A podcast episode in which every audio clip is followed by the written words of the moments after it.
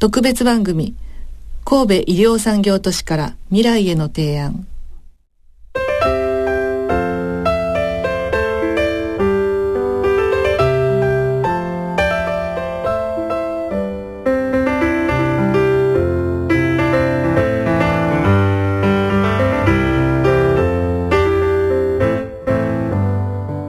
皆さんこんにちは。シンクタンクソフィアバンク代表の藤沢久美です。神戸医療産業都市は神戸経済の活性化市民福祉の向上国際社会への貢献を目的としポートアイランドにおいて先端医療技術の研究開発拠点を整備。医療関連企業の集積を図るプロジェクトです。この番組では20年目を迎える本プロジェクトについてこれまでの歩みと今後の展望をプロジェクトのキーパーソンからお伺いします。特別番組神戸医療産業都市から未来への提案。この番組は神戸市の協力でお送りします。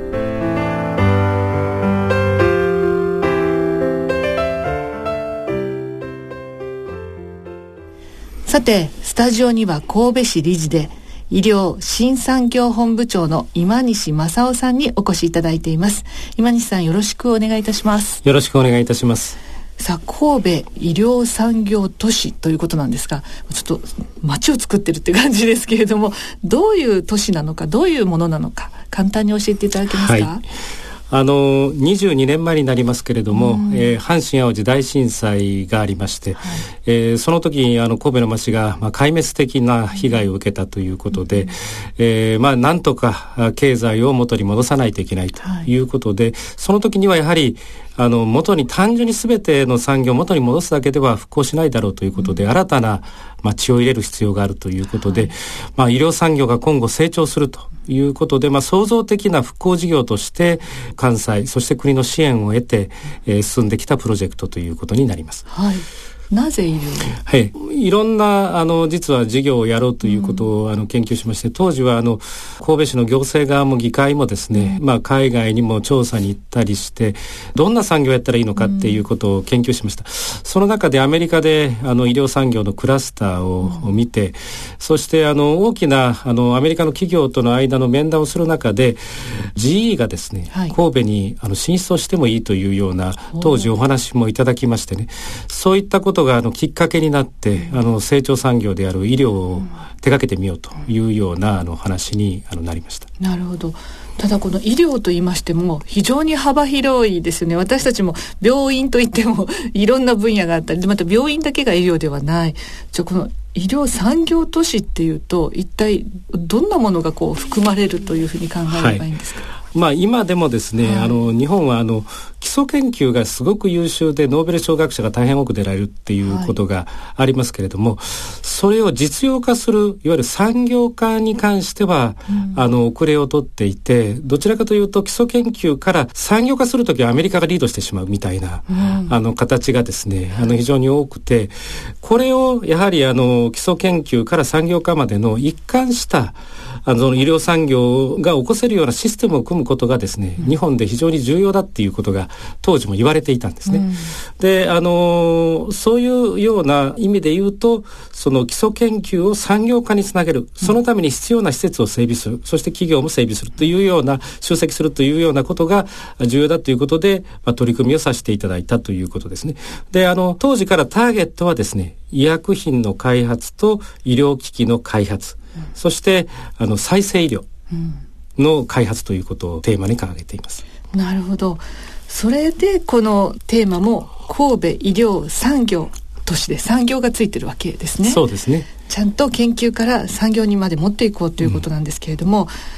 ではここでですね少しこの神戸医療産業都市に構想段階から携わってこられました先端医療振興財団の名誉理事長で京都大学元総長の井村博夫先生に設立の背景や目的今日に至るまでのご苦労など伺っておりますので一緒にお聞きください。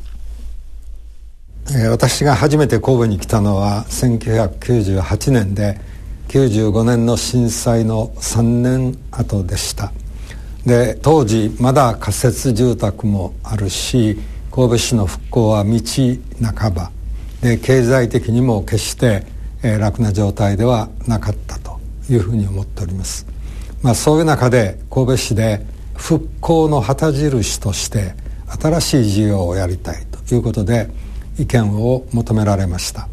京都大阪神戸三大学の医学部長さん。循環希望センターの総長さん神戸市の医師会長さんに集まってもらって企業の方にも入ってもらって検討をして案を作った。かなりきちっと準備をしたということが成功の一つの理由になったんではないだろうかと思います。もちろん神戸市の熱意というものこれが非常に大きかったというふうに思ってます。やはり最大の問題は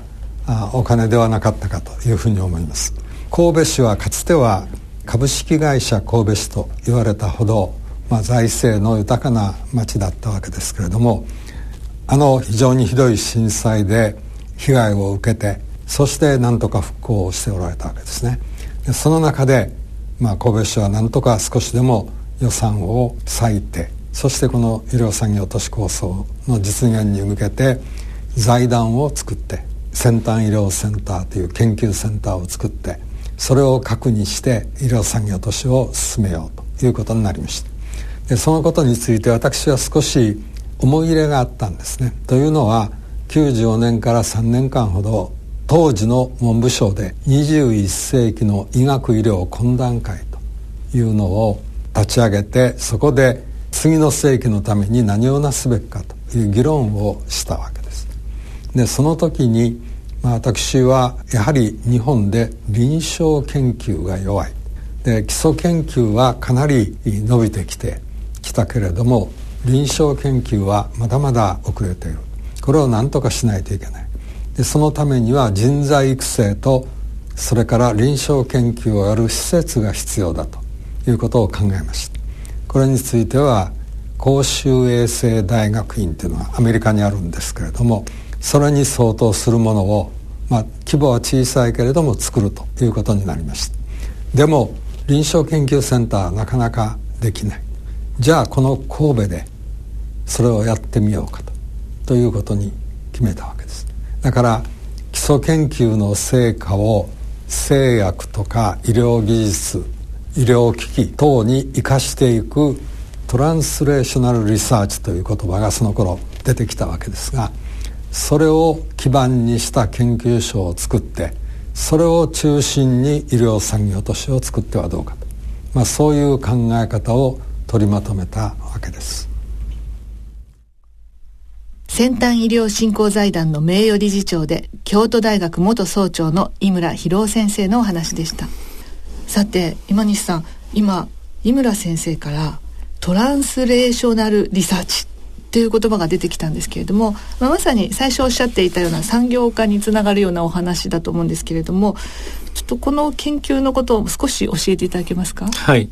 まあ医学部の先生方にもあの基礎の先生、うん、そしてあの臨床の先生があのいらっしゃいますけれどもあの基礎の先生が大体医薬品などは例えばどういった化合物がどういった病気に効くんだっていうような研究をされています、そういうような研究成果自身を実際に人の体に入れるようなあの薬にしていく過程っていうのは、うん、大変多くの動物実験とか人に対する研究とかいうのが行われるというような状況になります。であのかなり毒物を、まあ、いわば体の中に入れて治すというわけですから、うん、多くの方々の研究の協力とか、あの、企業の、あの、努力とかいうのが必要になってまいります。ただ、そこのところがなかなかこう、今まで結びついてなかったということで、これをみんながこう、協力し合って産業化に行けるような仕組みを作ろうと。うん、そう、それがまあ、トランスナショナルリサーチと、そういうことになります。はい。なるほど。あの井村先生も途中でお金が大変でしたっていう話があって今おっしゃったようにこのトランスレーショナルですからこうつなげていく。今おっしゃったこうつなげていく間にもやっぱり研究にもお金がいるしいろんな知見とかしていくのにもお金がいるし、まあ、そういった時にやっぱり企業のパートナーっていうのも不可欠だと思うんですけど、うん。うん、こういったところもやはりこの都市の中にはたくさん呼び込まれたんですか？そうですね、うん、あのやはりあのクラスターというか医療産業都市を、我々医療産業都市クラスターという言い方もします。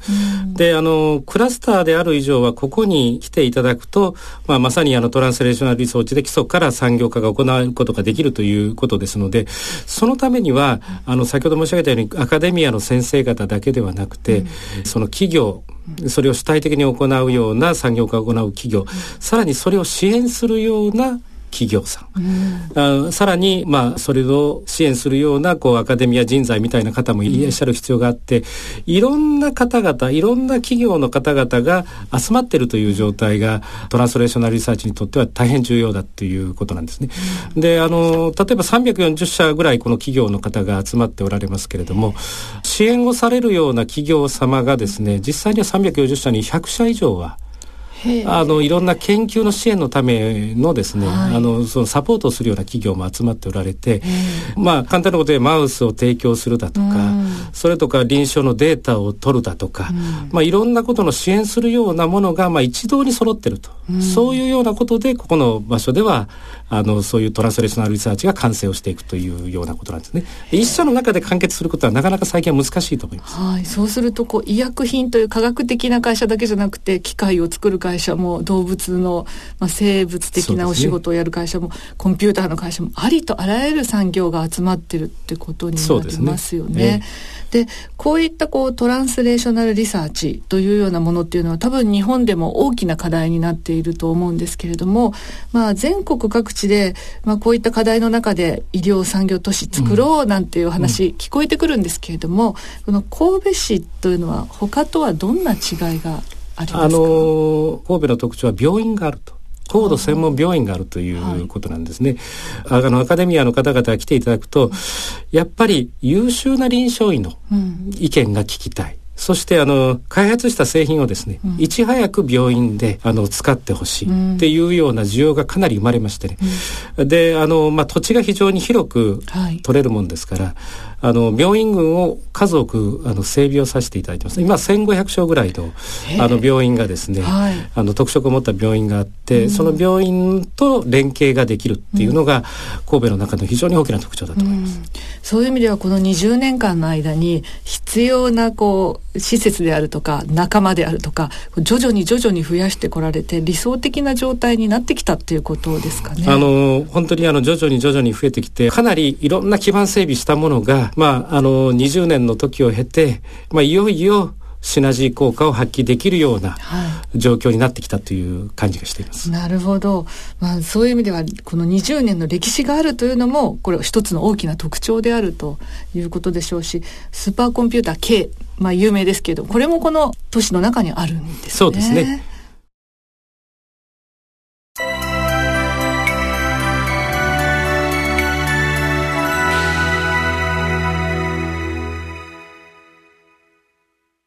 最近でいくと先ほど最初におっしゃった iPS 細胞なんというのも、はい、とてもこうノーベル賞も取って話題になってでその中でやはり高橋正代先生のご研究なんていうのも、まあ、世界中に轟いた研究だと思うんですけれどもそういう中でアイセンターっていうのもお作りになるんですって？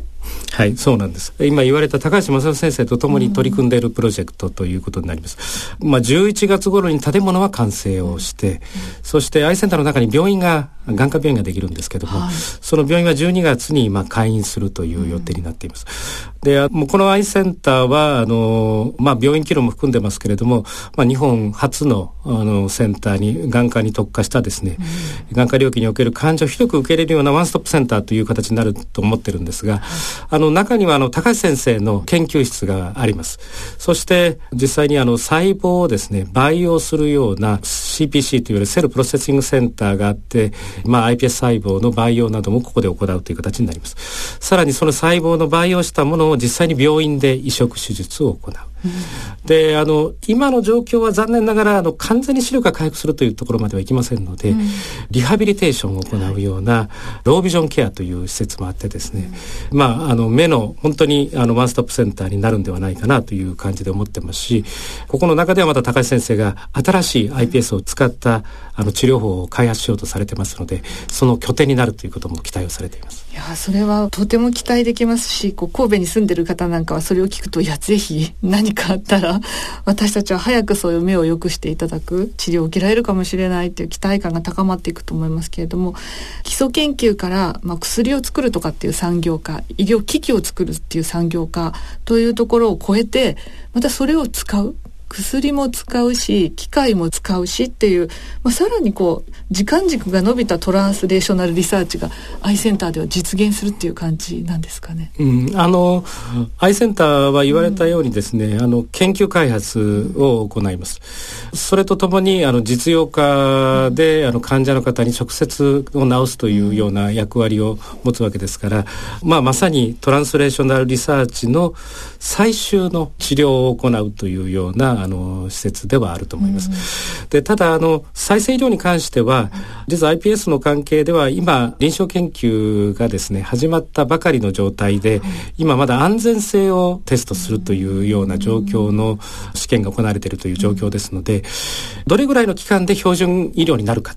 というのは、みんな一生懸命努力してますけれども少なくともやはり数年、うん、条件やっぱ10年ぐらいかかるかもしれません、うん、それぐらいの標準化までの時間はかかるかもしれません。なるほど。標準化というところもまたこれ研究なんですよね。ある意味。そうですね、えーまあ、こういうその今おっしゃったように時間もかかるしそれから制度などもまだまだ国としても整ってない部分もたくさんあると思うんですけれどもそういった技術的な研究以外に制度をどうやって作っていくかとかそういう規制の部分ですかね。そういうものもここのこの医療産業都市の中ではやはり考えて提言していくみたいなこともなさるんですか？そうですね、うん、あの今再生医療の関係ではできるだけ実用化を早くしようということで、うん、あの国の方の法律改正が行われて、うん、多分世界最先端の規制がですねあの日本では実施をされているって、世界で注目をあのされています。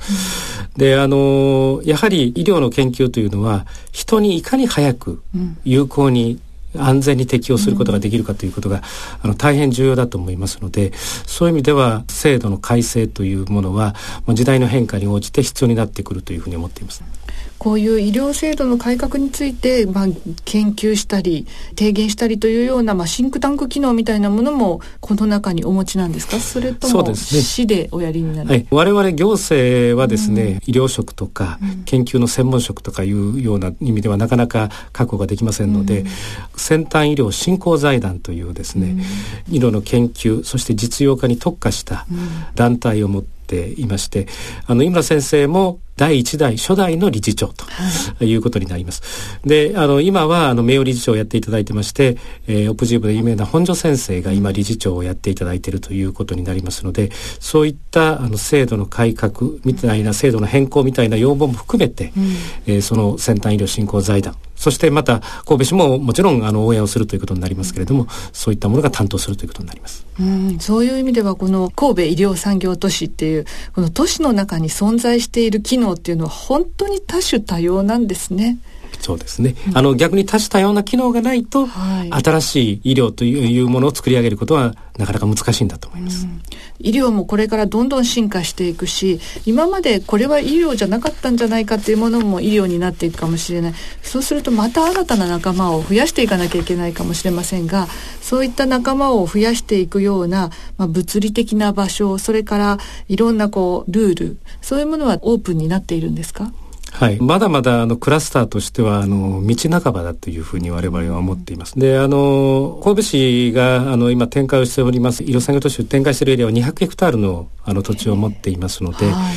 まああの今340社ということになりますけれども、まああの500社程度のですね受け皿はまあできる場所だということを思っています。で、したがってまあ時代に応じて、えー、今後やはりまあ AI の関係とか、うんゲノム編集だとか、まあ、いろんなあの医療技術の取り入れていくということが大変重要になってきますのでそういった企業それから研究者の方にも数多く来ていただいて、うん、より新しい医療が展開できるような場としてますます成長することができたらいいなと思っています。はい、そういう意味では日本国内の方々だけではなくて海外の方にもオープンに開いてらっしゃるそうですね。海外の方にはあの我々としてはどんどん来ていただきたいというふうに思っていますし、うん、あのちょうどあの神戸の中核研究機関が理化学研究所に、はい、あのなりますけれども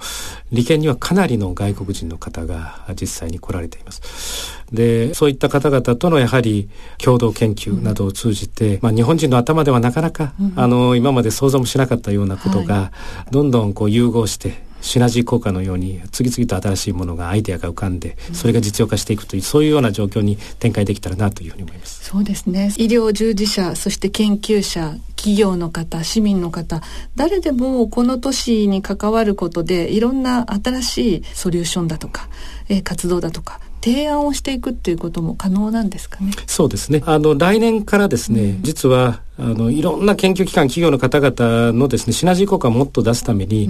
うん、先端医療振興財団を発展的に大幅に機能アップした改装しようというふうに実は思っているんです。はい、であのその中の一つの目的としては、うん。いろんな研究者企業の方々の声を拾って共同で何か研究できて、うん、えー、やっていくいくような場を作ろうというふうにはありますし特に若手の研究者の方々なんかの意見を大きく吸い上げてですね、うん、できるだけあの一つ一つの企業はバラバラの行動するんじゃなくて共通の目的に向かって一緒に力を取り組んでいこうっていうような働きかけをですねより積極的に強くしていこうっていうふうに思っています。この20年20歳を迎えて次なる大人の世界に入っていくところでいろんなまた挑戦があるという意味ではとても楽しみですよね。はい、じゃあこの、まあ、未来について実は井村先生からもどんなふうにお考えかお話を聞いてまいりましたのでそのメッセージをお聞きいただきたいと思います。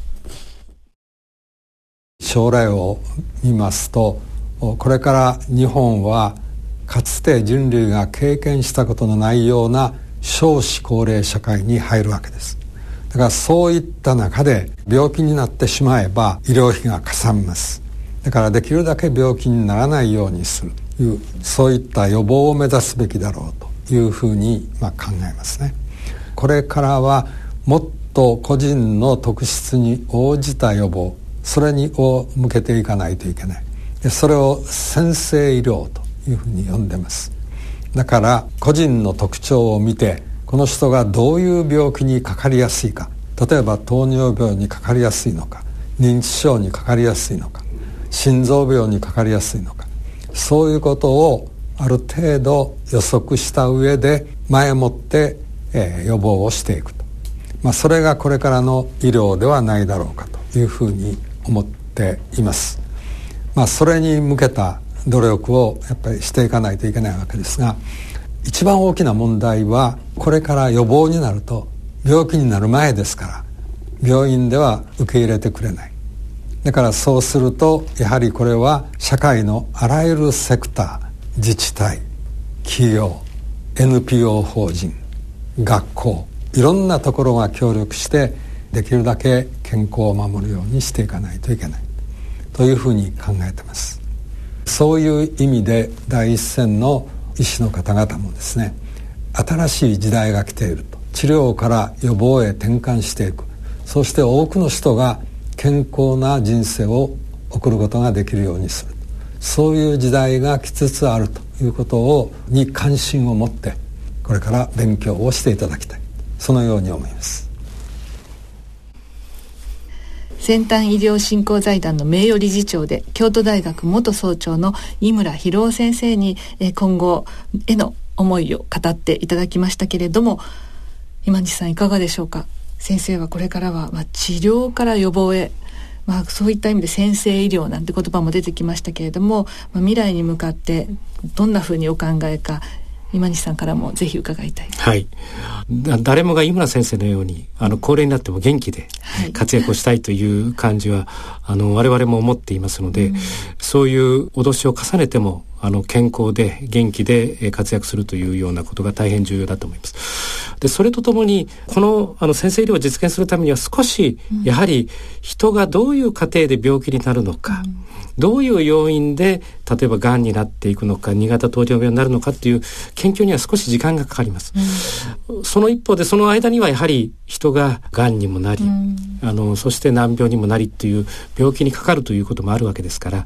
我々としてはその新しい医療でやはりその病気になった方を治すということにもやはり全力を注ぎながらそして将来的にはもう健康長寿で長生きできるような病気になる前にきちっと、うん、あの治す介入をして治すことが病気発症を予防することができるような先生医療の実現を目指して、うん、えー、それにも着実に取り組んでいきたいとそういうふうに思っています。まあ治療から予防への予防っていうのは病気にならないっていうのもありますけれども再生医療の技術を使うともっと病気じゃないものも改善できるってことがあるんですよね。はいそうなんです。神戸にも企業の方が進出をされてますけれども、うん、例えば再生医療のあの技術を使ってあの髪の毛の再生を行う。はあ、それは朗報ですね。それから今あの実は世界のですね、いろんな化粧品会社の方が、はい、あの研究に神戸にいらっしゃってまして、うん、えー、今考えておられるのは、うん、お肌の再生。もうすぐに欲しいですね私。お肌の再生ということがあって、うん、やはり、まあ、女性の方々も非常に、はい、あのそういうような化粧品を使うんではなくて、うん、お肌自身を若い時の状態に戻すということが、うん、あのできるというようなことで研究を進めておられます。さらにあの高齢化を考えると、はい、ずっとやっぱり自分の歯で食べたいということが、ありますので、はい、えー、歯の再生といったようなこともですね、あのやはり健康で老いるというためには、そういったことも重要なあの技術ではないかなというふうに思っています。なるほどこの老化っていうものを少しでもゆっくりにしたいもしくは止めたいと思う アンチエイジングっていう言葉ありますけれどもそういう意味では髪の毛や肌や歯、まあ、きっと筋肉とか、うんいろんなところにこれから活かせるんでしょうね。そうですね。本当にこういう状況がまだあの今研究段階ですけれども、うん、あの実用化でやはり価格も安く提供ができるというような状況になれば、うん、まあよりあの活発な、はいあの、ご高齢とも言えないような、もうなんか若々しい方々が、まあ、増えてくるというような感じになるんではないかなと思いますね。そうですね。えー、実は医療産業としては今年度から本格的にそういう老化研究もですね、始まっているというようなあの状況になってますので、今後大いに、あの、やっぱり高齢化に資するような、うん、形で研究成果に結びついていくようなことを我々としては強く願っています。はい。ありがとうございます。